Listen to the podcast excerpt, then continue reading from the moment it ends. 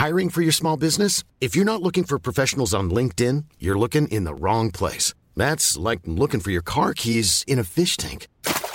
LinkedIn helps you hire professionals you can't find anywhere else, even those who aren't actively searching for a new job but might be open to the perfect role. In a given month, over 70% of LinkedIn users don't even visit other leading job sites. So start looking in the right place. With LinkedIn, you can hire professionals like a professional. Post your free job on linkedin.com slash people today.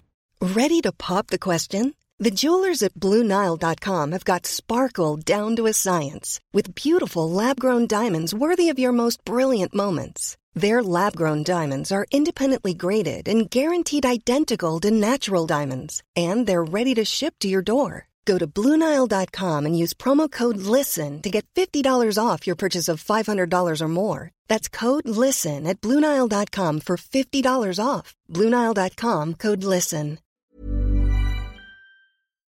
Vi är sponsrade av Länsförsäkringar.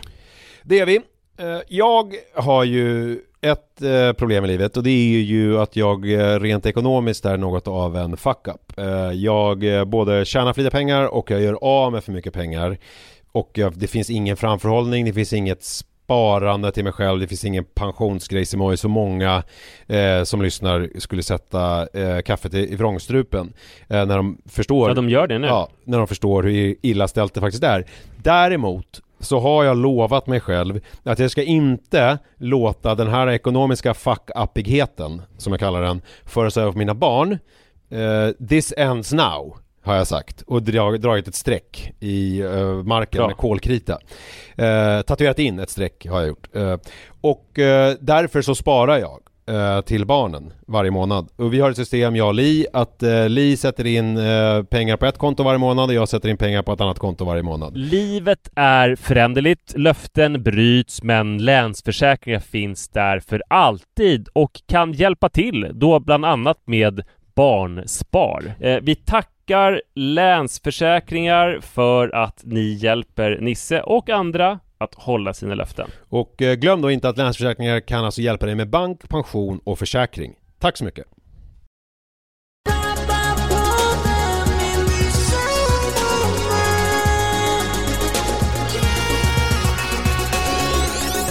Hallå kära vänner och varmt välkomna till Pappapodden med mig som är Manne och med dig som är Nisse. Du har låst in dig i någon garderob förstår jag. Ja, men det är för att det är så himla bra ljud i... eh, Har du tänkt på det? Att om man har tillgång till en walk-in closet eh, och ska spela in en podcast, då ska man nyttja denna. Eh, Om den inte Ja men det är... där var ju en jättestor grej under pandemin som man fortfarande kan höra spår av ju. Att alla Sveriges radiojournalister och även journalister utomlands började använda sina garderober hemma ju och bygga studios där. Och det tycker jag fortfarande när man hör Sveriges, att Sveriges radiopoddar kan man säga Idag sitter jag i min garderob för att jag har halsfluss eller sådär Så att folk har fortfarande studios i garderober Det var därför Det blev den här otroliga... grej Det var därför blev den här otroliga homosex-trenden när pandemin var över, när alla kom ut ur garderoben. Alla, alla journalister, alla radiojournalister. Ah! jag var rädd att jag inte skulle fatta skämtet först, eller att det skulle vara mer en spaning som du skulle behöva belägga, men det där var jävligt roligt. Ja, vad bra. Hörru du, jag, Mm. du är ju med om en högtidsstund här nu. Förutom att det är veckans eh, absolut högtidsstund när vi spelar in podden, så är det, eftersom vi spelar in torsdag kväll varannan vecka. Alltså vi spelar in varje vecka, men nu är det torsdag varannan vecka kvällen. Mm. Eh, och det är ju, eftersom jag kör det här varannan vecka vitt, varannan vecka blött, så är ju du är med exakt just nu, och alla ni som lyssnar, när jag har precis hällt upp eh, en fyra bourbon Eh, jag är ju sådär med, när det gäller här saker så är jag, orkar hålla på. Jag köper det billigaste och det på bolaget är det oftast Jim Beam. Eh, så jag har hällt upp en fyra Jim Beam här och nu ska jag ta den första klunken efter liksom en veckas eh, vithet. Tror det- du att alla lyssnare känner liksom samma eh, liksom förväntan och längtan Alltså att det byggts upp lika mycket efter en veckas avhållsamhet Men hörru du, förstör inte det här nu, utan nu ska vi göra det tillsammans. Eh, Ja, ja, ja. Okej, är ni med då? Nu tar, jag, nu tar jag första lilla sippen här. Ah, Alltså det är ju något magiskt med såna här, eh, fy fan. Det är så mycket så här, nu kan allt hända. Inte kanske just efter bara en klunk. Jag behöver nog dricka 4 centiliter. Efter 4 centiliter, då kan allt hända. Är det så? Ja, men, nej, jag, ja, men har man varit nykter säga en vecka Då är Ja. ju så här, 4 centiliter då är ju som att typ eh, ge liksom eh, methamfetamin till ett spädbarn Ja, jag undrar hur Ja. fan det skulle bli för mig efter 15 år Jag eh, ska nog inte undersöka det mm, Alltså du får göra som du vill, men jag vet vad jag tycker Vad tycker du då? Att du inte ska göra det Nej, nej det verkar smart. Innan jag glömmer det så måste jag säga en, en snabb sak. Det var att jag föreläste igår för eh, jätte, jätte, jättemånga elever i Köping. Och det var kul för det var en skola som heter Ulvigymnasiet som, eh, en sån här, som jag har besökt hur många gånger som helst. Är det där eh, han har varit adjunkt? Eh, Filip Hammars pappa? Han är väl gymnasiefröken? Om det är gymnasiet så är det där, för det är den enda gymnasieskolan som finns i Köping. Ja, så det måste det ju vara. Häftigt Kände du det? Vingslagen? Nej, inte så mycket. Det är, men det är kul för att jag minns att jag, alltså att jag varit där så länge så att jag alltid pratade om Janne Salmela förut när jag var där, som är en styrkelyftare som i alla fall då höll till i Köping. Och att för mig var det så chockartat att det brukade vara liksom så här fem personer av 350 kanske som hade hört talas om Janne Salmela som jag tyckte ju var liksom större än Michael Jackson ungefär. Att det var helt obegripligt. Att det var resursförstöring att de inte liksom pussade marken som de gick på på daglig basis för att han bodde där. men, men nu pratar jag inte om Janne Salmela eftersom jag inte är lika inriktad på styrkelyft men däremot så var en speciell upplevelse för att jag duckar alla föreläsningar nu. Det är liksom um, såna här meddelandeförfrågningar som jag inte accepterar och mejl som jag inte svarar på. Eh, men just med Ulvgymnasiet är det speciellt för att eh, de har varit så himla eh, anpassat sig så mycket efter pandemin. Så först ställdes det in tror jag tre eller fyra år i rad. Får se nu. Fyra år sedan. 2020, 21, 22. Ja, 23 år i rad så ställdes det in på grund av pandemi. Ehm, och sen förra året så var jag föräldraledig. Så nu är det så här att jag att jag har bokat på den här föreläsningen eh, för länge sedan. Och det var ju ungefär som att vara på väg till sin egen begravning när jag körde bil dit. Eller Åh, Kom inte- ihåg begravning, för jag, jag, det, har jag, kom, det ska jag prata om, Jättebra. kommer jag på. Mm. Eh, så det får vi inte glömma bort. Nej, bra. inte bara en vanlig begravning utan tänk dig liksom en begravning Nej, inte en begravning utan en tillställning där man Typ gör bort sig jättemycket och sen så dör man och sen pissar de på en. Alltså ungefär så. Det kändes som det här kan gå hur som helst för att Det är ganska svårt att föreläsa. Jag skulle hålla två föreläsningar och det skulle vara Hur långa är dina eh, föreläsningar? Ja, en timme bara nu vilket ju var bra. Förut har jag varit så jävla kaxig så jag har ofta kört 90 minuter med inbakad frågestund. Okej. Ehm, men nu var det två gånger 60 och det skulle vara, om det skulle vara full, fulltaliga så skulle det vara 350 elever i varje grupp. De hade dessutom varnat mig för de hade tagit in en man förra året som föreläste ehm, i, istället för mig då. Som du känner för övrigt. Som Mhm. det hade gått åt helvete. Folk hade, de hade skickat porrbilder och han hade, till honom och han hade blivit jätteledsen och de hade behövt kasta ut folk och sådär.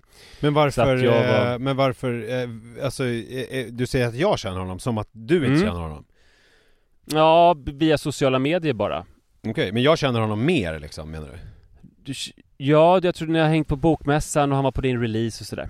Jaha, gud. Du Eh. vet, men då är det ju han... ehm, Äh, säg Eh, ingen namn nu. nej, förlåt. Det är Ja, jättetaskigt. Jaha, det är, eh, okej, då vet jag inte vem det är. Alltså han gjorde väl ett otroligt bra jobb och jag menar han är väl superkunnig men han var tydligen inte beredd på hur det kan gå åt helvete med eh, 300 ungdomar. Att de kan Okej. liksom vittra blod och bete sig illa. Eh, så det var jag varnad för. Så det var liksom så här, du vet, eh, och jag minns det från när jag började föreläsa, jag tror jag berättat det i podden, att det var så här att jag kunde flyga till typ Helsingborg och sen så hoppades jag på att planet skulle störta. Mm. Eh, för att det kändes så jobbigt att jag skulle åka och föreläsa. Eller jag hoppades inte att jag skulle dö då, utan du vet bara så här, typ som Gottsunda-kraschen, att jag skulle klara mig mirakulöst men ändå slippa den där jävla föreläsningen. Och att jag ofta tänkte att så här, fast jag på den tiden inte alls var stadd vid kassa så kunde jag tänka så här, alltså det var ju liksom jättebra pengar egentligen så var det typ som få en guldbiljett i en Willy Wonka chokladkaka Att få föreläsa överhuvudtaget borde jag sett det som Jag kunde tänka sig att inga pengar i världen kan vara värt den här ångesten som jag känner nu Just det. Eh, och jag försökte också döva ångesten genom att typ supa och knarka ner mig dagen innan så jag inte skulle tänka på det så mycket och sådär Men Hur gick det det gick då? över Hur- hur- fort då. Men hur var det att supa och knarka när, alltså förstärktes ångesten av det eller lyckades du trubba av? Ja men det gjorde väl, nej det förstärkt, alltså nästa dag så var det väl en Kanske förstärkt ångest skulle jag vilja säga för att jag hade den kemiska ångesten också. Men, ja men sen så fick jag ju kontroll på det där till slut. Eh, Men alltså, och det här är väl någonting som alla som har stått mycket framför många människor har upplevt att man har, alltså det är inte så konstigt att man mår så dåligt inför för att det kan verkligen gå riktigt dåligt. Alltså eh, det kan gå dåligt som det gick för den här förra året att folk behöver kastas ut och det blir jättedålig stämning och nästan fientligt Det är ju sällsynt men det kan också bara vara så här att det är en grupp som är lite så här avvokt inställd till en från början Mm. och man får aldrig tag i dem då för att då kan man alltså inte Alltså då blir man lite nervös för man känner det och då förstärks deras avoghet Så att man blir mycket sämre Och det Just som det. typ hände när jag föreläste svinmycket var att alltså när jag var på topp Då kunde jag ta en sån grupp och sen så kunde jag föreläsa som om det hade varit en bra grupp och sen så kunde man vinna dem ibland efter en kvart eh, Så liksom vann jag över dem. Men när jag har varit dålig eller när jag föreläst mindre då är det liksom helt, man är helt chanslös med en sån- grupp. Det är bara så här, Mm. nu kommer det vara en timme när ingen skrattar åt mina skämt och där jag bara försöker ta mig igenom liksom. Men i alla fall så kom jag dit och det blev Jag ska absolut inte säga succé för det är inte som så här, Det gick inte, det var inga stående ovationer men de lyssnade uppmärksamt de här många hundra och Det kändes typ som att fan Jag har någonting som jag tycker är bra som jag säger och sådär Um, Så att Oj, det här var ju för jävligt. För det här, det här, det jag ska säga egentligen var att Om ni har skickat grejer som jag inte har svarat på så skicka igen För just nu finns det ett litet fönster på kanske en vecka när jag kommer ihåg att det var så himla kul att föreläsa Så att jag kommer kunna tänka mig att göra det igen. Det är ungefär som när jag började springa så Det var ju ganska hemskt jobbigt att springa Så att när det fanns ett fönster eh, så här, efter ett lopp där jag så här, Det hade gått tillräckligt lång tid efter loppet för att jag skulle eh, ha glömt det värsta Men det skulle ha gått tillräckligt kort tid för att jag skulle komma ihåg det härliga med att springa lopp och liksom den upplevelsen Då bokade jag in mig på jättemycket lopp. Så jag tänker så här, typ en vecka till nu så kommer jag kunna boka föreläsningar. Så det är bara att höra av er och förlåt för att jag inte har svarat. Och eh, tack eh, Ullevi-gymnasiet för att ni är så fina.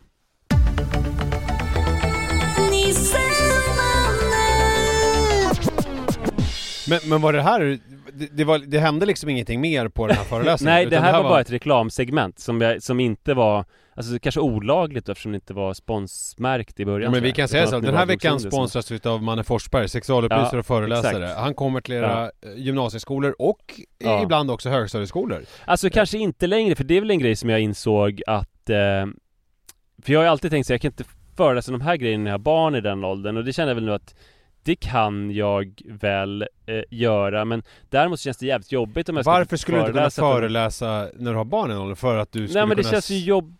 jobbigt om jag ska föreläsa liksom för någon kille som Iris kanske har en Snap-flört med Ja, där Förstår känner jag, det här känner jag att du är otroligt eh, lite Strindberg och Knausgård och väldigt mycket typ eh, tänker på andra. Eh, jag, känner, jag känner att det är absolut inga problem eh, för dig att föreläsa för högstadieungdomar. Jag kan föreläsa, eh, alltså jag kanske kan föreläsa för högskolor utanför Stockholm Men helst, helst är det nog gymnasieskolor ändå Ja.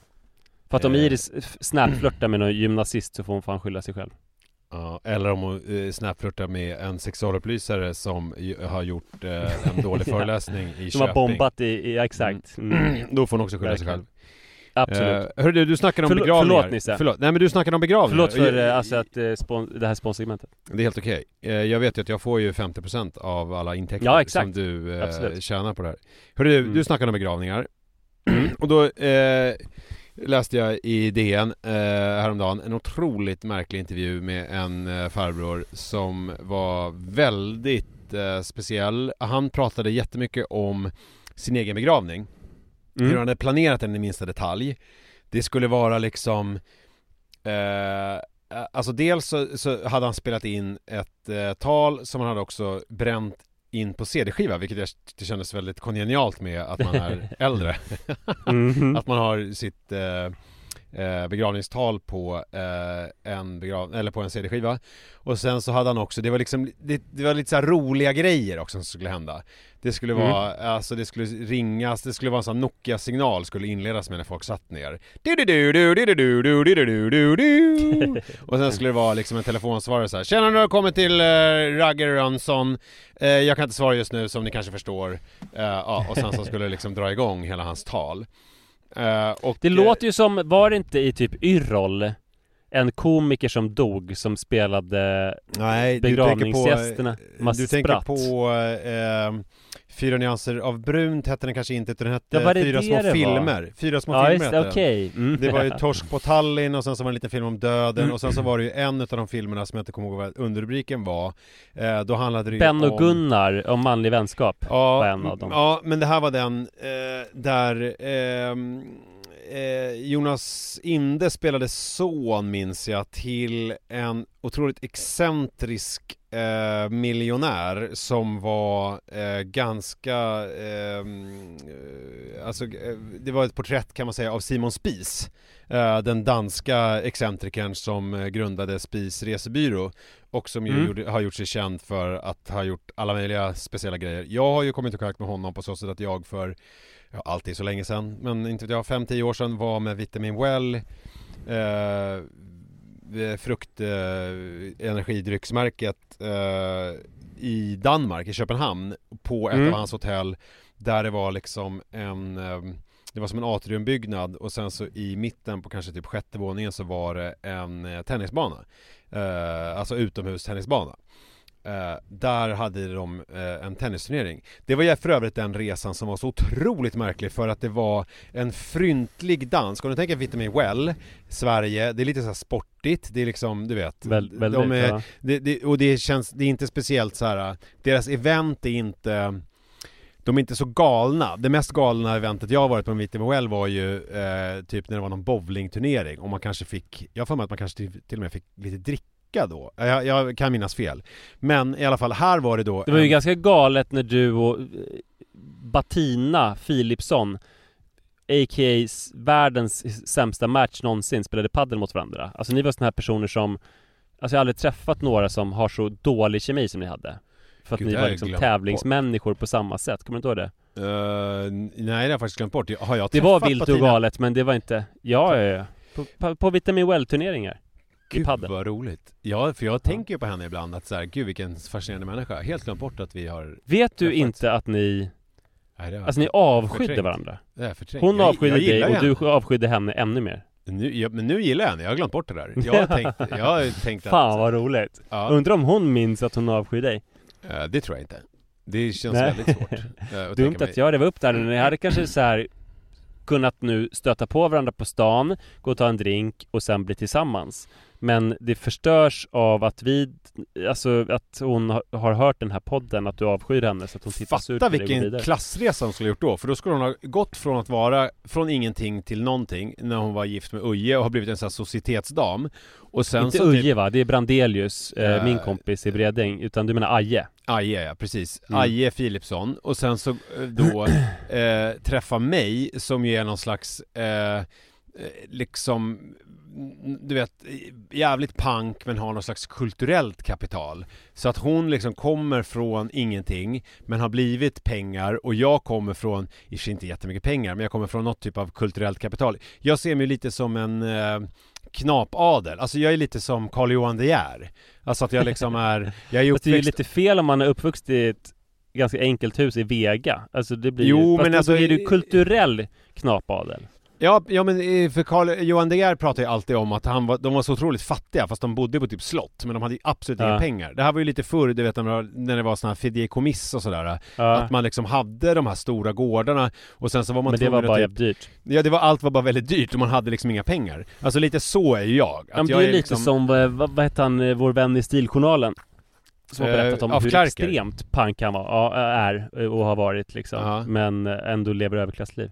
Ja, precis. Fast jag då lever inte överklasslivet utan jag lever ju då det, det kulturellt eh, kapitalstarka livet. Och att vi då skulle träffas, att hon skulle få vara min sugar mommy och typ Mm. eh, sponsra mig, vilket jag skulle... Men har hon pengar från någon skilsmässa med Aje eller?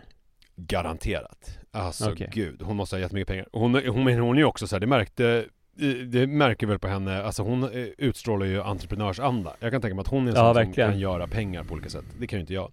Hon är jävligt alfa, vilket är speciellt och vilket talar då till Ajes fördel ju. För att man Mm. tänker fördomen om en äldre överklassman som skaffar en ung tjej Mm. är ju att hon är ganska foglig och Mm. imponerad av den här mannen. Men med Batina, man kan inte tänka sig att hon är imponerad av någon någonsin. Utan hon är ju störst i rummet någonstans fick jag känslan av. Så det är ju coolt Ja. som fan, av både henne och Aje. Jag tror att, och jag tror att jag och Bettina skulle kunna ha så jävla roligt nu, eh, trots att Om ni inte spelar paddel. Ja, jag tror att vi skulle kunna ha kul när vi spelar För padel det var ju där det inte funkade. Ja, men paddel finns ju inte längre överhuvudtaget, så det känns ju som Nej. att det är ute ur mixen. Men nu ska vi inte snacka om Batina, nu ska vi inte snacka om paddel, nu ska vi inte snacka Nej, om min kulturella tillhörighet, utan nu ska vi prata om det här, den här begravningsgrejen. Mm. Och då eh, blev jag ganska fascinerad av det här, eh, för då finns det någonting som han pratade om i en intervju som heter Vita arkivet. Känner du till det? Ja, det är väl som en förlossningsbrev fast med önskemål om begravning. Ja, lite mer än så. Alltså Vita arkivet är ju, eh, det är ett stort svenskt eh, eh, begravningsbyråaktigt företag som rimmar på typ eh, nästan på anus men mer på bonus. Eh, Får vi inte säga fonus i den här podden? Nej, men jag tyckte det var roligt att jag gjorde lite olika Ja, ja, jo, det var kul. Det var Ja, jätteroligt. Ja, eh, eh, lite kul. Ja, men då alltså, välkommen till Vita arkivet eh, på framsidan då, eller på när man går in.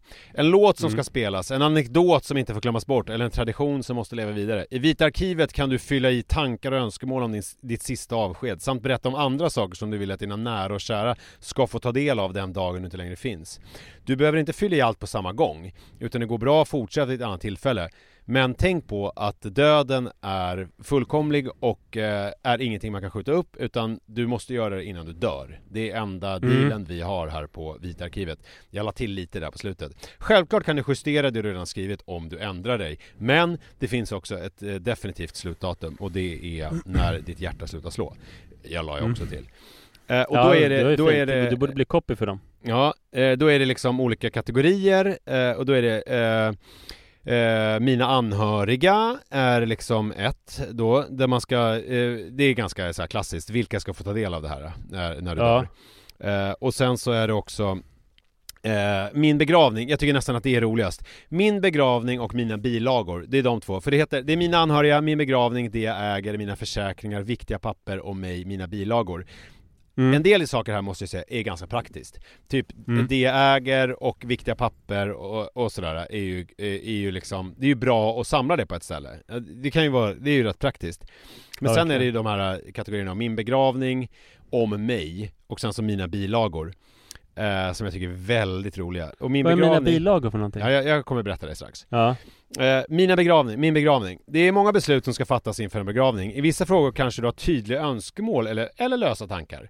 Andra frågor kanske du hellre lämnar till dina anhöriga att bestämma om. Här kan man då kryssa i vad man vill ha för ceremoni. Om man vill ha borgerlig, Svenska kyrkan, eller om man vill ha annat samfund eller inget valt. Och då ska man också ange vilket annat samfund, vilken plats vill man att ska hålla på, vad ska spelas för musik, eh, vill du att någon läser en speciell text? Har du önskemål om en Men kan man kista? säga att det inte ska vara fonus? Att det ska vara konkurrenten? Eller blir det fonus om man... Ja, ja, men, nej, Vita arkivet är en liksom allmän tjänst som eh, Fonus Ja, det, har inte, hittat det är på. inte kop... Det- det- Okej, okej, ja. Ja, du fattar. Så att det, alltså Ja, det här, det, man behöver ju inte så här. Ja, eh, jag ser här, eh, jag, jag är Bengtssons begravningsbyrå i Köping. Eh, han har fyllt i Vita arkivet men det kan tyvärr inte vi ta del av för att eh, det är ju kopplat Nej, till det. Fonus. Så är det ju inte. Nej, nej. Eh, och sen så kan man då ha önskemål på vilka kläder man vill ha på sig i kistan och vilka Mhm. favoritblommor som man vill ska finnas på begravningen. Fan vad, vad bökig man kan vara då, vad sura folk ska bli liksom. Ja. Och har du önskemål om symbol, bild eller dikt i din dödsannons? Eh, vill du att annonsen ska synas i någon särskild tidning kanske? Nej men sluta. Eh, eh, och, och minnesstund. Eh, efter begravningsceremonin bjuder man ofta in till minnesstund. Hur den ser ut varierar stort. Så här har du chans att skriva ner dina egna tankar. Det kan exempelvis röra vilken mat Eh, och dryck som ska serveras, platsen den hålls på, särskilda framföranden eller andra önskemål. Eh, och, alltså annat som gör begravningen till min. Det finns många sätt att göra begravningen till ett personligt avsked som handlar om just dig. Här kan du skriva ner dina tankar och idéer om det. Och sen så är det kremation eller jordbegravning och sen så var man vill bli begravd. Eh, och då kan man säga liksom ange befintlig gravplats eller särskild plats. Och då är det då antagligen om det finns en familjegrav och så vidare. Och sen så vad vill du ha för gravsten? Vad vill du ha för minnesmärke? Vill du ha någon särskild text? Vill du ha någon bild? Eller vill du ha någon symbol på minnesmärket? Eh, så kan man hålla på så här då. Eh, och sen så eh, kommer vi vidare till det här som jag också tyckte var väldigt roligt då. Eh, som var ehm, eh, om mig. Eh, här kan du välja att berätta mer om dig själv. Det kan många gånger vara till hjälp för dina anhöriga när de ska planera begravningen. Det är också en möjlighet att lämna färre frågor obesvarade. Du väljer förstås själv hur mycket du vill berätta. Kanske skriver du bara lite kort eller berättar med längre texter. Så kan man fylla i ett motto, en färg, en bok, en plats, en artist, en låt, en skådespelare, en maträtt, ett recept. Vad är skillnaden mellan maträtt och recept? Kul om man gillar så här, älskar eh, fiskgratäng som maträtt och sen så ett recept på något helt annat. Ja, skitsamma. Något jag ja, älskar... är väl en instruktion, men en maträtt är väl en maträtt? Jo, men om, om jag skulle välja en maträtt Ja. Då skulle jag ju gärna då ha receptet till just den maträtten. Det känns ju konstigt. ja, det, kanske, det kanske ska vara en bild på mat, ja, ja nej, verkligen. Eh, Och sen så, något jag, jag älskar att göra. Och sen kan man också skriva en hälsning till sina nära och kära. Här kan du skriva en hälsning till människor som är viktiga i ditt liv. Kanske finns något särskilt du vill få sagt. Eh, Hemligheter. Kanske vill du berätta något du hittills hållit hemligt. Och det här exemplet tycker jag är bäst. Man tänker så här, du vet någon dör. Mm. eh, Alltså du dör manne. Och så är det så här, en hemlighet som du vill avslöja Då tänker man ju så här, det är ganska dramatiskt. Alltså du dör och det är så här, det här är det hemligheten som jag burit på Som jag nu vill att de här eh, personerna som jag har valt i Vita Arkivet ska få ta del av det här, ska få läsa. Vet du vad eh, Vita Arkivet har för exempel? Nej. Ditt bästa kantarellställe men, det är ju, men det är helt perfekt. Det är klart att det är jävligt smart. Det var det bästa jag har hört hittills. För jag menar, de kan ju inte skriva 'berätta om dina oäktingar' liksom. Nej. Men kantarellställe är ju ändå liksom lite laddat, men det är lite humoristiskt. Ja, det, det var ja. ju snyggt. Eh, och det, eh, alltså, det finns ju mycket kring det här som jag tycker är kul och jag försöker spalta upp lite i mig själv vad det är jag går igång på. Och det finns ju dels det otroligt töntiga i hela skiten. Att det är så här att, eh, att till exempel berätta om sitt kantarellställe eller till exempel att jag ska gå in på en hemsida och skriva om att jag har tre barn med Bettina Philipsson som varken mm. Aje, Uje eller eh, någon annan vet om. Men det vill jag gärna skriva in här i Vita arkivet. Så ja. att eh, alla som jag har klickat i ska få ta del av det. Och sen så, ja, och så vill jag också lägga till mitt favoritrecept på gazpacho. Ja. det tycker jag, för det blir så otroligt liksom tramsigt alltihop. Sen så finns det ju eh, en annan grej i det som jag tycker är otroligt löjligt och det är ju att man, det här med upphöjandet av sig själv Att någonting som förr var liksom eh, enkom för diktatorer eller liksom andra typer av megalomana personligheter att göra liksom så stora eh, som Uppsala högar till exempel, att det liksom är så här de här stora, stora jävla högarna efter de här konstiga, konstiga härskarna som fanns för tusen år sedan. Eh, för man bygger liksom någon slags monument efter sig själv, eh, för sig själv efter sin egen död. Och att den här ska nu bli liksom i, i allmän eh, egendom och någonting som alla vill göra.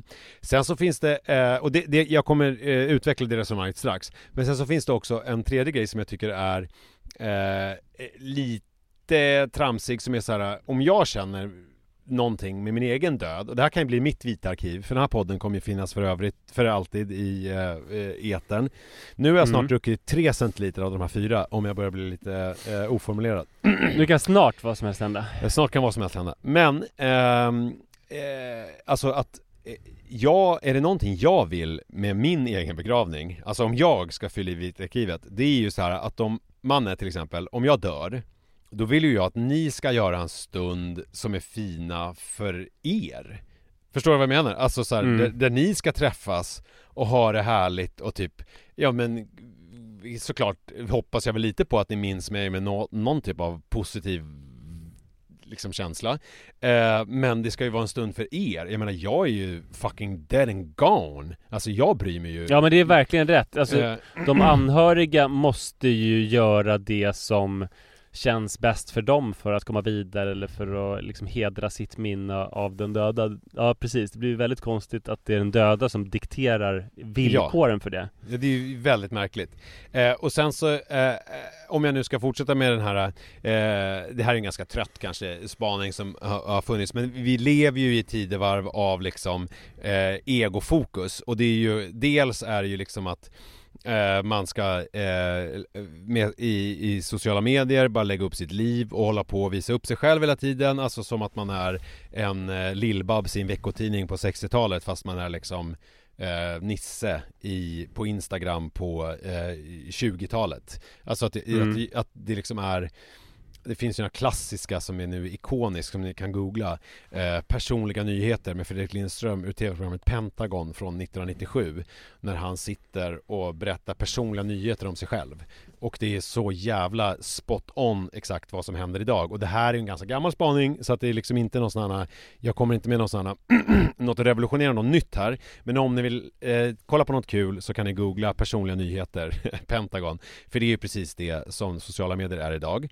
Eh, och, men det här, eh, i förlängningen så är det här också att det ställs allt mer krav på individen När man pratar om klimatkris eller man pratar om olika skjutkriser eh, Eller man pratar om olika kriser så är det upp till eh, dig som individ att lösa det så här, Sluta flyg din jävla idiot Istället för att typ kanske då beskatta flyg så att det är bara för Bettina Philipsson och Aje och inte för mig och Uje att flyga. Snart för dig hörru om du ska ha ihop det med henne och hon har så mycket pengar som du hävdar Ja, men nu, le nu, lever vi ju i ett samhälle där jag kan flyga järnet så jag behöver inte patina. Men Nej just det, du eh, behöver inte det, nej. nej jag behöver inte patina för just flygandet. Men jag menar det är ganska enkelt för eh, eh, eh en en, ett samhälle att bestämma att det här, det här vill vi inte veta någonting av så därför så beskattar vi det jättemycket eh, eller gör det krångligt på olika sätt. Så, så slipper man det. Men istället så ska det vara upp till dig som individ att ha ångest för att du flyger.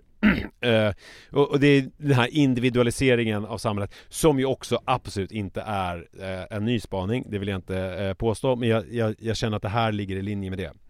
Sen mm. så är ju då det, eh, ett annat exempel på, som inte alls har med de här grejerna som har spaltat upp att göra, men som var liksom eh, spiken i kistan för det här. För att i samma veva som jag läste den här artikeln om eh, Vita arkivet, eller den här farbrorn då som berättade om sin begravning, hur han ville ha den Så såg jag den här dokumentären om Killinggänget Och då satt de tillsammans mm. samlade allihopa eh, eh, För första gången, alla utom Jonas Inde För att han har ju skjutit ut sig själv ur offentligheten Skulle man kunna säga mm, På väldigt att, eh, många olika sätt Ja, eh, genom att vara typ Både sexist och nazist och allmänt oskön på olika sätt mm. Så han var inte med, eh, även om han var inbjuden vad det verkade. Men då satt ju de och skrattade gott åt att de har en pakt att det ska spelas på, så fort någon i Killinggänget dör så ska det på dens begravning spelas Rock around the clock.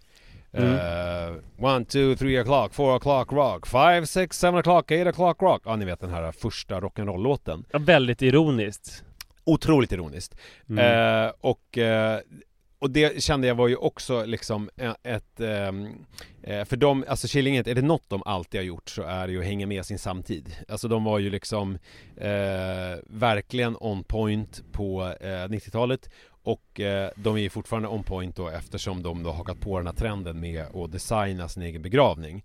Eh, och det här, och, och, men jag känner att jag är ännu mer on point eftersom jag då säger nej och det bestämdes det till att eh, designa sin egen begravning. Men det är skitintressant det där, alltså jag har inte tänkt på, jag har tänkt så här, på min begravning vill jag ha Henry Purcells eh, låt till eh, begravningsmarschen till Queen Mary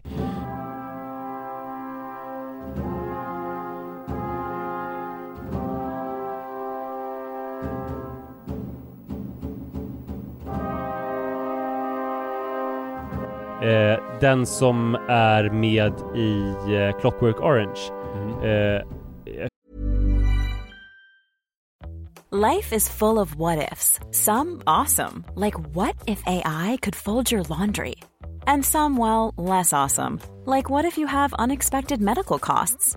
United Healthcare can help get you covered with Health Protector Guard fixed indemnity insurance plans. They supplement your primary plan to help you manage out of pocket costs. No deductibles, no enrollment periods, and especially no more what ifs. Visit uh1.com to find the Health Protector Guard plan for you.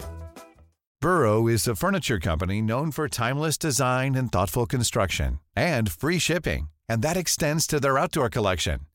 Their outdoor furniture is built to withstand the elements, featuring rust-proof stainless steel hardware, weather-ready teak, and quick-dry foam cushions.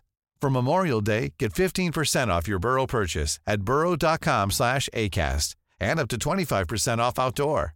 That's up to 25% off outdoor furniture at burrow.com slash ACAST.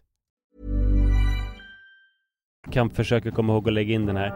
Men, eh, men nu när, nu, du har ju helt rätt. Alltså det, att det ska ju inte handla om mig även om det på ett liksom skenbart sätt gör det. Jag vet det ska precis vad jag ska om spela för relationer till mig.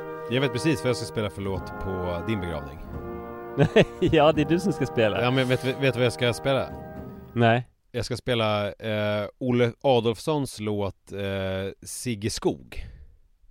Jag vet inte alls vilken det är. Ja men det är ju, det, det kommer ju vara jättemärkligt för att det är som att jag sjunger till dig eh, Fast det blir helt konstigt för att han sjunger ju om sin gamla kompis Sigge Skog och de växer väl upp på nu är ju inte Olle Adolphson så jävla gammal som man kan tro eftersom han dog väldigt ung och känns som att han är från en helt annan tid men han är ju liksom Mm. eh, till och med yngre än Sven Bertil Taube som ju gick ju bort alldeles här förleden.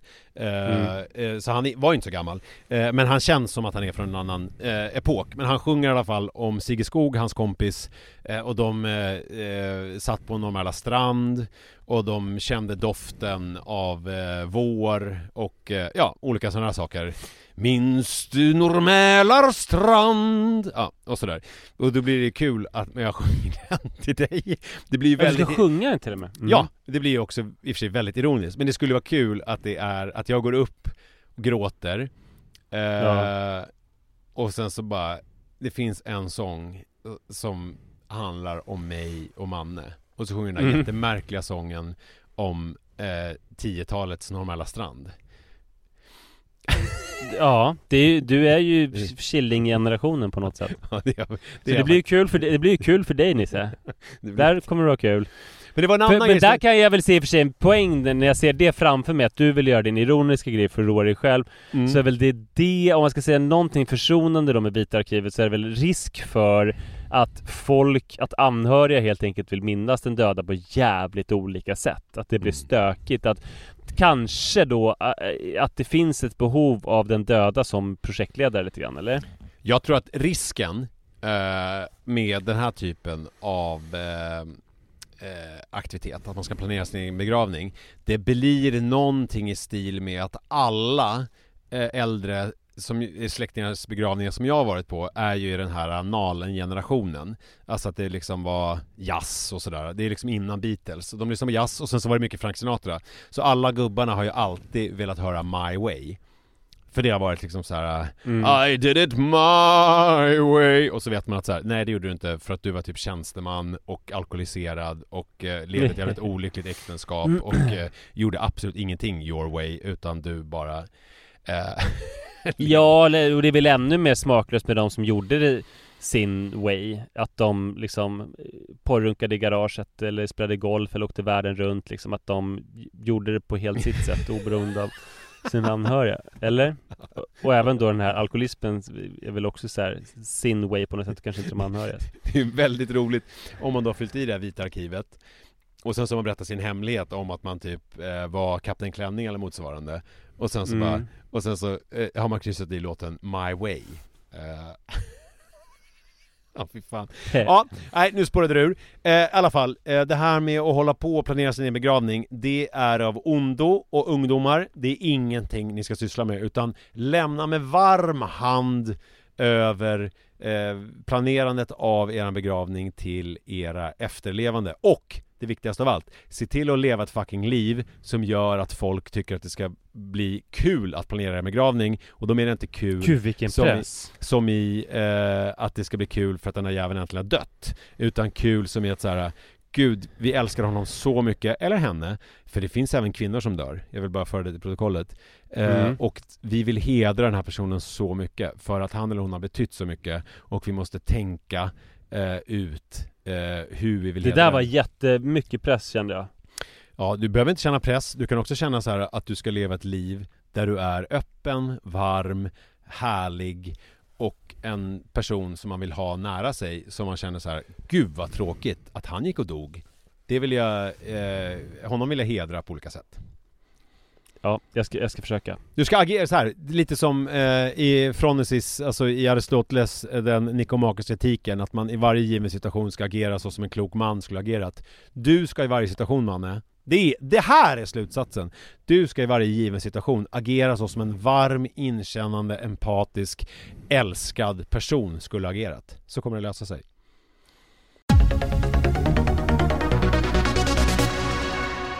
Jävla bra slut där, så jag tror vi kanske lägger en bumper där, men jag måste säga apropå det, som jag tänkt lite grann på Är sistone det här under bumpern nu? Kommer det vara bumpern Nej nej, samtidigt det är som du säger bumper. det här? Nej det, nej det är efter bumper. Ja, det är bra. Ehm, eh, det, jag har tänkt på det på sistone Att ehm, det är, och det här låter nästan som humble brag För det jag ska säga nu, det är lite grann som att säga i, i sitt CV Eller svara på en arbetsintervju att ja, ty, alltså tyvärr så är jag lite för ambitiös Eller, eller, Det eller, kan vara ett eller problem så för här, mig Tyvärr tar jag bara 200 i bänk. Ouppvärmd.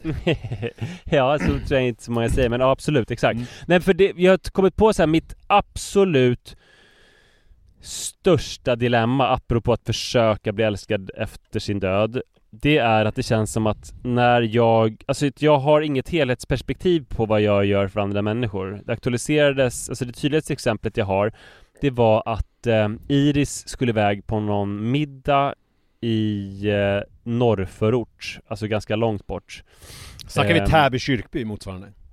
Eh, Djursholm. Djursa? Eh, så det är väl, ja, det var, det, det är ungefär 25 minuter dit, men det var lite bilolycka så det var 30 minuter dit. Så att jag skjutsade dit henne och det var ingen bilolycka Så- som gav upphov till att en, någon person fick anledning att eh, öppna upp någon an, nära anhörigs vita arkiv, hoppas jag. det framgick faktiskt inte, vi får Nej. hoppas att det inte var så. Mm. Men jag åkte dit, så det var då eh, ungefär en timme och sen så kom jag hem och köpte med mig sushi på vägen hem som vi skulle äta, jag, Sara, Adrian och Rut. Mm. Och Rut såg väl fram emot ehm, att eh, hänga med sina föräldrar och kolla på Melodifestivalen. Och sen ringde Iris och ville bli hämtad från den här tillställningen.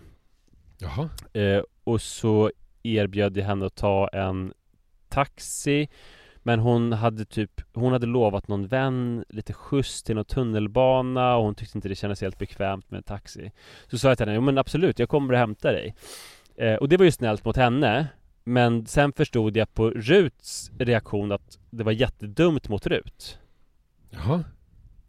För att hon kändes ju liksom sviken av sin far som hon hade sett fram emot att hänga med, förstår du? Jaha, ja ja, så att, ja, ja okej, jag fattar. Alltså om man är Mm. snäll mot en så Mm. kan man vara jättedum mot en annan och det är en så himla omskakande upplevelse när man börjar samla på sig en del barn eh, Att hela tiden vägs mot varandra som idag också så Skulle jag, jag vill åka och träna. Så efter eh, att jag hämtat Adrian från förskolan Så stack jag iväg mot Sats där jag tänkte träna. Och Rut brukar gå på teater och gå hem med en kompis. Och eh, hon tycker den här vägen från teatern hem är lite obehaglig. Och nu var kompisen sjuk. Och så sa hon att jag vill inte gå hem där. Och så sa jag fast nu är det ju faktiskt ljust. För tidigare har jag förstått att hon inte vill gå där i mörkret Men nu har precis första gången är det ljust. Mm. Och så sa jag, jag skjutsar hela tiden. Och då sa hon, ja men du skjutsar ju ett barn hela tiden. Mhm. Och så kom jag på att det är sant, det är ju mest Iris som jag skjutsar hela tiden. Mm. Ja, jag, jag, Mellanbarn, alltså, det, det ju, mellanbarn. Rut har blivit mellanbarnet nu. Ja, Speciellt hon. när Adrian har kommit. Gud. alltså- Verkligen. Och, och det är fruktansvärt svårt liksom i alla relationer att Jag har så jävla svårt att Alltså det är, jag, jag behöver fler exempel, därför har jag inte tänkt att prata om det här än Men det, jag upplever att det händer hela tiden att Vänta, alltså jag, du pratar inte om det här nu? Nej, nu provpratar jag, sen ska jag återkomma till det när jag har skrivit i anteckningar på mobilen alla olika exempel. Jag tycker det händer hela tiden att jag liksom känner att jag tackar ja till någon på ett generöst sätt, men det leder till att jag var dum mot någon annan. Mm. Ja det är för jävligt. Men vi ska inte prata om det nu, utan Nej. nu ska vi prata om en helt men, annan men, grej, men, att, ja, Jag du... måste bara kort säga mm. att det är mm. ju fördelen med att bara ha två barn. Att jag ja. inte har något mellanbarn. Nej. Jag har liksom ingen försmådd liten stackare i mitten som blir bortglömd, utan jag har liksom Nej men här en... i och för sig, det här exemplet som var det enda som jag på riktigt kom på mm. Så eh, spelade det ingen roll, men Adrian var ju inte inblandad där överhuvudtaget Nej men det, men det är ju ändå principen Det är ändå principen Hon är ett mellanbarn För att jag har ju liksom, jag har ju en bortklemad eh, storebror och en eh, bortskämd lillebror Det är ju ja. det, enda, det, är det enda jag har Ja, du vet, jag tror att om man spaltade upp det så skulle mina barn vara rätt bortskämda också med min tid och kärlek och omsorger men, men det räcker liksom inte riktigt Manne är så det... rolig nu, apropå jag, du ska få, Det här är fortfarande provpratar vi, för det här har jag inga exempel på. Men Manne är så mycket tonåring nu för att han är liksom Uh, jag, jag berömde honom nu för hela den här veckan som han har varit hos mig. Jag, jag får ju, Vi har ju pratat om det, att jag får de här smsen när han kommer för sent uh, mm, Från mm. skolplattformen Jag har inte fått något sms den här veckan Så då sa mm. jag det igår, jag bara Fan jag är så stolt över det, du har kommit i tid hela veckan Han bara Nu kommer jag överdriva lite, han pratar inte riktigt så här, men det blir roligare Det är alltid roligare om man drar det liksom till sin extrem Tror du jag, tror jag bryr mig eller? Tror jag, eh, tror jag kommer i tid för, eh, för att du säger det? Jag kommer i tid för att jag vill det, förstår du? eh, och sen så igår kväll så eh, ropade han på mig och hade problem att få igen fönstret i sitt rum För det hade liksom, det, det var någonting som hade fastnat och så eh, tog jag i lite och stängde det, han bara Ej, alltså jag bad inte om hjälp ja. Jag pratar lite orten eller? Jag överdriver lite nu, alltså jag driver bror, men Alltså det är ju en sociolekt va? Förstår du? Alltså det, man, man pratar som man bor Och om många, om många där man är pratar eh, på det sättet så det blir liksom Men så är det Men du gör, det, du gör inte det eller? De flesta jag umgås med eh, heter ju Uje, Aje, Mosse, Masse, Nosse och Tosse Så att eh, jag, mm. jag talar icke Det var ju ganska blandat där Va? Aje, Uje, Masse Masse är ju orten Uje är orten, Aje är Östermalm. Uje är inte eh, orten, Uje är ju, det är ju bara, han är ju snacka om kulturell, eh, kulturellt kapital. Eh, Han är för fan släkt ah, ja, med eh, eh, Harry Brandelius.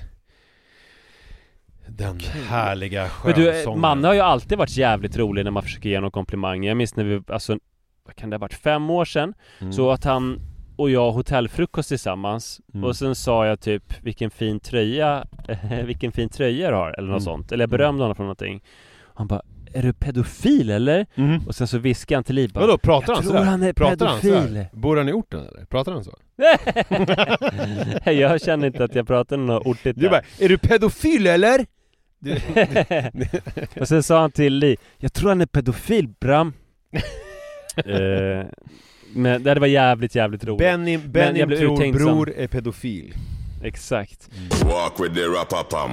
Ja vi måste provprata om en sista grej Och det är att jag Men det här är återigen mycket... inget ämne, utan nu provpratar Nej, men det här, det här är ett ämne men också ett okay. provprat ja. Och det är att jag funderar skitmycket på eh, att vara liksom gubbe eh, mm. För att, eller liksom att vara äldre, att vara en, en man i äldre medelåldern typ mm. För jag upplevt det som jag tror många 40-åringar upplever och det är att jag eh, hänger med någon lite grann Som jag känner att vi är ungefär i samma ålder på så sätt att jag har barn, han har barn Han gillar att sporta, jag gillar att sporta eh, Men jag tänker att han är ändå liksom rätt gammal Och med rätt mm. gammal så mm. menar jag 50 mm. 50 är rätt gammal Men sen så mm. visar det sig att han är Liksom typ som jag eller kanske tre år äldre, alltså som du eh, mm. Och att jag bara tänker det för att Jag fattar inte riktigt hur en 40-åring ser ut och att jag också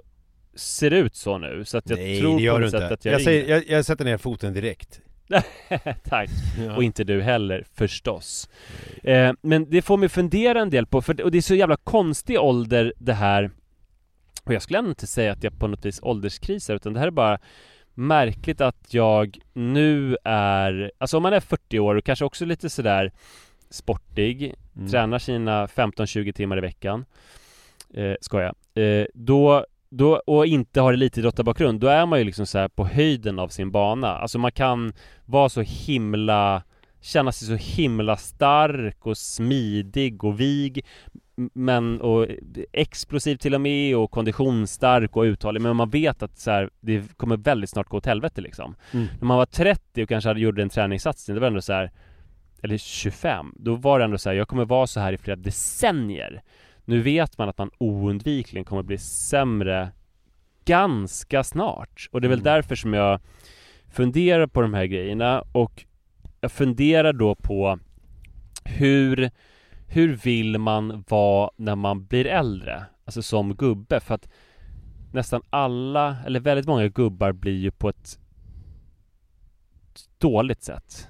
Eh, alltså, det, eh, många blir ju gubbjävlar. Mhm. Eh, upplever du också det? Att det finns många gubbjävlar i världen? Alltså jag är ju på en helt annan plats mentalt eh, Så att jag känner ju inte det alls. Jag känner att ålder, och det har jag skrivit om i min bok. Om du pluggade din föreläsning kan jag få plugga min bok. Eh, Mm, Livet efter absolut. 40 är en guide efter, en guide efter galaxer. Livet efter 40 en guide för män. Du, du, eh, Jag har läst ju den. med en eh, professor i, ah, inte typ geriatrik Men han är, han är någon slags åldersperson i alla fall.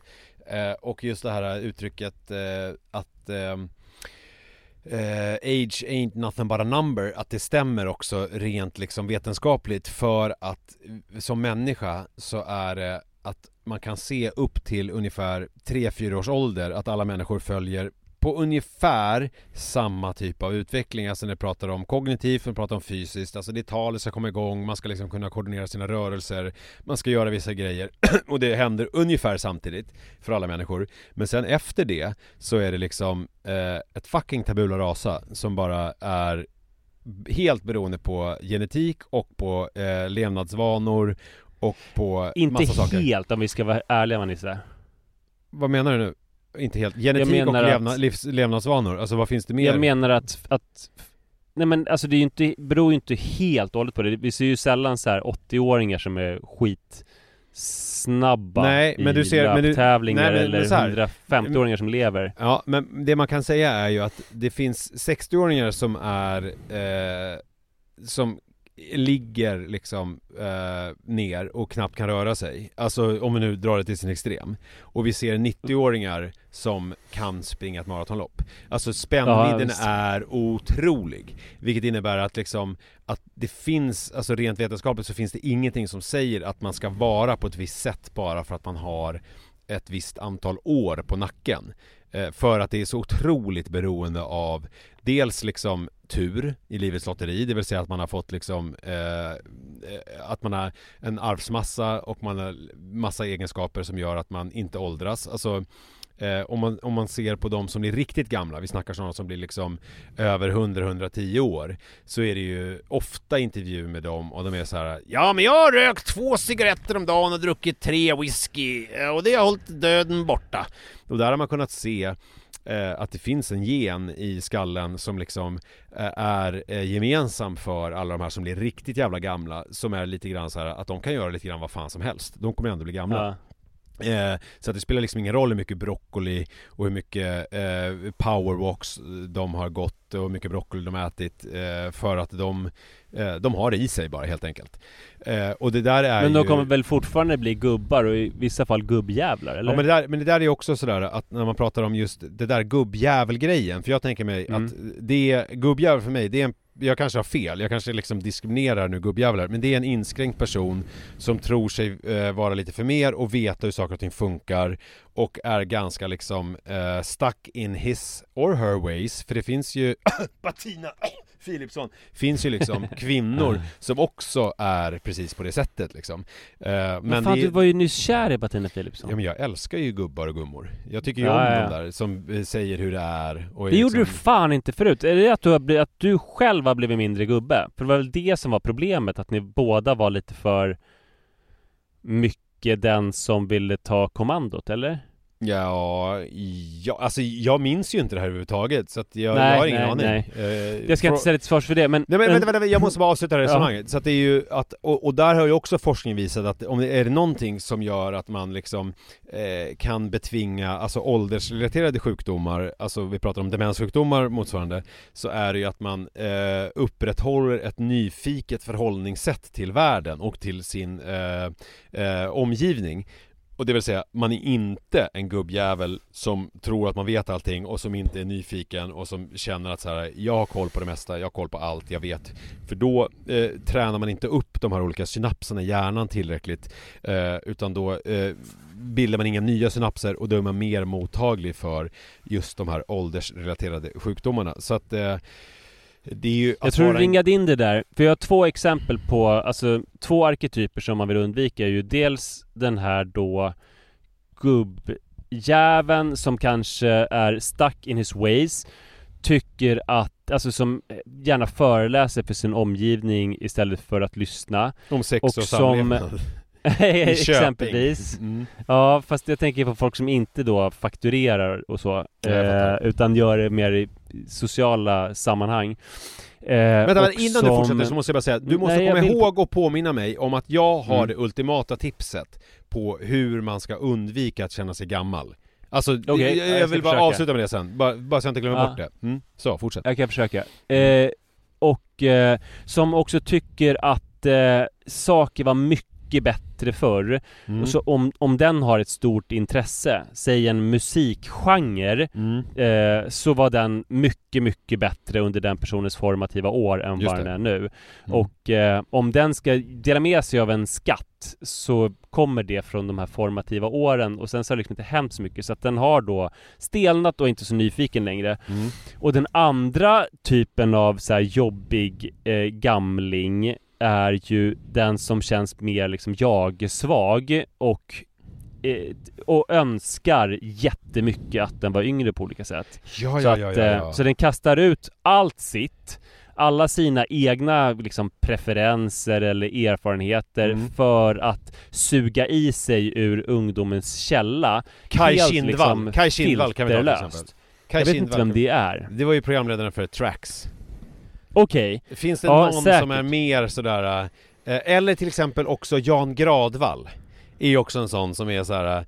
Eh, ja, den här eh, nya eh, autotunade, mysiga eh, tjejen som är 22 som sjunger om Ja, hur härligt det är att rida hästar Gud vad starkt det är, det här är bättre än Beatles Ja Alltså, det, det- finns det- liksom ja, inget ja. filter i det Nej, där nej. Men och, Jag har på sistone börjat lyssna väldigt mycket på Det här är lite spännande apropå gubbe på, För att jag lyssnar rätt mycket på Jungle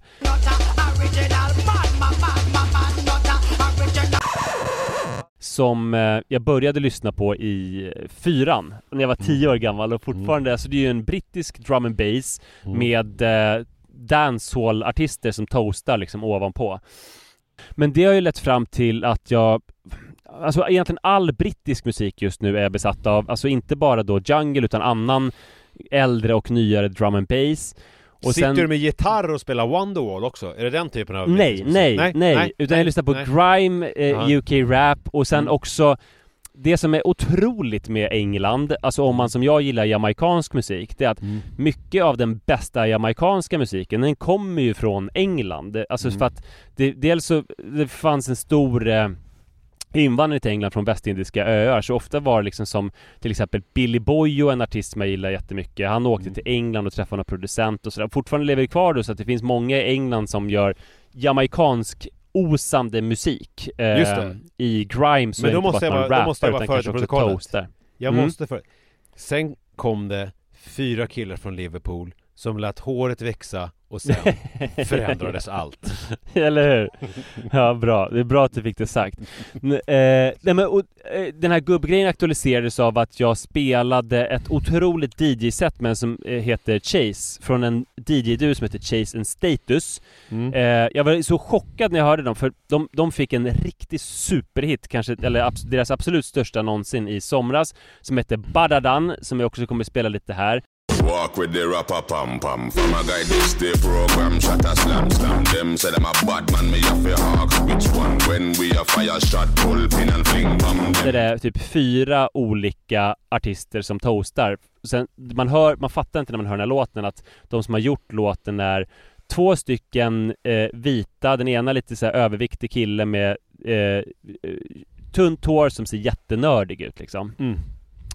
Och jag spelade det här DJ-setet hemma på TV för Iris och hon eh, frågade mig så här lite anklagande så här, tror det finns någon annan i din ålder som lyssnar på den här musiken? För att hon, så, hon fokuserar ju då på liksom publiken då som stod och dansade som var kanske 21 år. Det hon inte tänkte på var att han som spelade musiken ju faktiskt var en 40-plussare. Som också verkligen såg ut som en 40-plussare. Eh, och det är ju eh, härligt tycker jag att han Alltså att man i 40-årsåldern kan vara liksom rent nydanande. Mm. Och det här ledde mig vidare till, alltså jag Då fick ett på mig. absolut eh, Nej, eh, jag fan. tänkte på en betydligt äldre man Aha. som jag har haft koll på förut men inte liksom tänkt på som min absoluta manliga förebild i alla kategorier. Och han heter David Rodigan. Det är en brittisk radio-DJ som är 72 år gammal. Klabba av Geijerstam heter han på svenska. han har jättetjocka glasögon Han har alltså extremt flintskallig men har liksom utvuxet hår så att han ser lite ut som Alfons pappa. I vissa perioder har han också sparat ut det håret han har kvar i nacken och satt upp i en tofs. Och han vet eh, alltså mer än någon annan typ i hela världen om jamaicansk musik. Mm. Och haft jätte, jättemycket ända sedan början av 70-talet eh, reggae eh, radioprogram och sånt där den har spelat och så här både spelat och utbildat och han har hängt jättemycket i Kingston och han känner alla reggaeartister och fast han verkligen inte ser ut som någon bra representant för den musiken så har han liksom den största, största respekt. Och när han DJar så håller han små, små miniföreläsningar och roliga instick i låtarna på smakfulla högst 15 sekunder. Eh, och jag tittade häromdagen på något DJ-set som han gjorde på en torg i England förra sommaren. Yo! Some people are looking at me. What's my granddad doing up there? Give me a shit!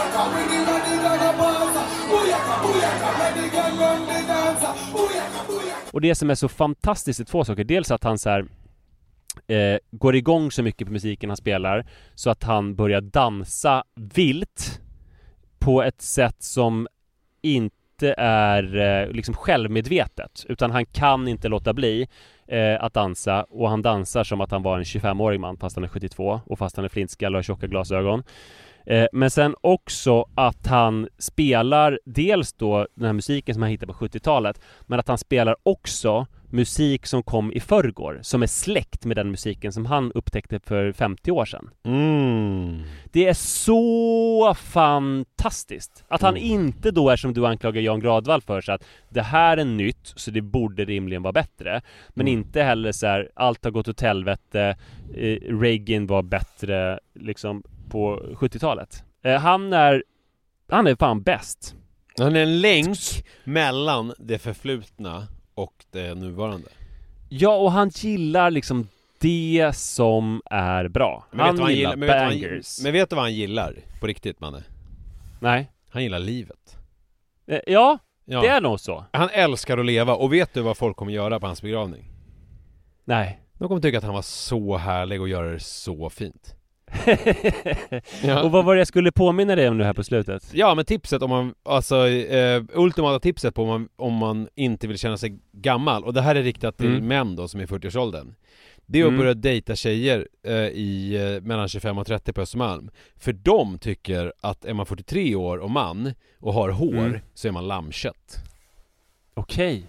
Så det är ett tips Det kan ju vara komplicerat för vissa, men absolut. Ja, nej men jag alltså det, nej, det, är- nej, det är inget nej, helt originellt tips. okej, Kanske förlåt. just den här, Förlåt. den här geografiska avgränsningen, men annars är det ju rätt vanligt att vi, äldre släpp, män vi, vi, dejtar släpp, yngre. vi släpper håret, jag vet inte varför jag la till det, vi skiter i det. Alltså för det, det var bara, jag vet inte varför jag sa det, det var väldigt onödigt och olämpligt för jag såg idag när jag var och, och putsade mitt skägg Ja, David Eh. Rodigan har ju, har ju inget hår på huvudet till exempel. Och jag såg idag Och han var ju en- just vår manliga förebild. en kille som hade en sån bold, eh, alltså eh, flint, fast han hade liksom det här Lennart Hyland-flinten. Eh, och hade accentuerat den med en tatuering liksom uppe på Lennart Hyland-fläcken. Eh, Ja. Så att jag menar, det, handlar inte om, det sitter inte i håret, utan jag menar bara att så här, vill man känna Fast sig du ung skriver ju i din bok att om man har drabbats av håravfall så ska man göra en, vad heter det? Transplantation. Nej, nej, det skriver jag inte. Jag, det jag skriver är ju ett citat från Thomas som är, Thomas Edlund som är en, eh, en stjärnfrisör på många sätt. Eh, Ja. och han säger att om man har så, mycket, så pass mycket problem, han tar ett exempel med att han var eh, eh, på, han käkade lunch med en eh, vän som bara ville sitta på ett visst sätt för att man inte skulle se hans liksom fläck. Ja, ja, ja. Eh, alltså om man tycker att det är så jobbigt, då ska man transplantera, t- trans, nu höjer jag sex centiliter in, transplantera för att nu för tiden är det så, är de så duktiga så att det märks inte ens, alltså han är stjärnfrisör, han ser inte ens när någon har gjort en bra eh, hårtransplantation. Att det är Jag gjort liksom. Så att man, det är liksom inte ett problem längre om man har liksom de ekonomiska resurserna för det. Men det jag Nej. ville säga är, alltså tipset är så här, är man då eh, eh, någonstans mellan 40 och 45, 50 och vill känna sig ung så ska man dejta. För det är Mm. så många gånger som jag har träffat tjejer och sagt så här. Men alltså jag är liksom, att, jag kanske inte sagt exakt de orden men jag kanske, kanske i något vag, svagt ögonblick känner så här, Gud jag börjar känna mig gammal och de är verkligen så här. Men du är sjuk i huvudet Alltså de är på riktigt som att, som att det är en 14-åring som har sagt till dem Jag börjar känna mig gammal för att de är så vana vid att män är typ 60 och heter typ Aje eh, och eh, liksom Alltså det är Batina vi pratar om nu. Nej hon är ju äldre, Nej, hon är ju äldre. 40-årsåldern. Nej, jag, jag, nej 40-årsåldern, hon är ju äldre. Hon är mycket äldre än så. Mhm. Mycket äldre än så tydligen. Batina kommer hata mig så mycket och jag kommer tycka om det när hon straffar mig för det. Det kommer jag, det kommer jag gå igång på. Det kan bli slutorden. Batina, straffa mig ty jag har varit stygg. Tack för idag, vi hörs om en vecka. Hej. You never know you can watch it. Big in a jungle. We tell every boy, watch it now, man. Me a the nutter, original man, man, man, man, man,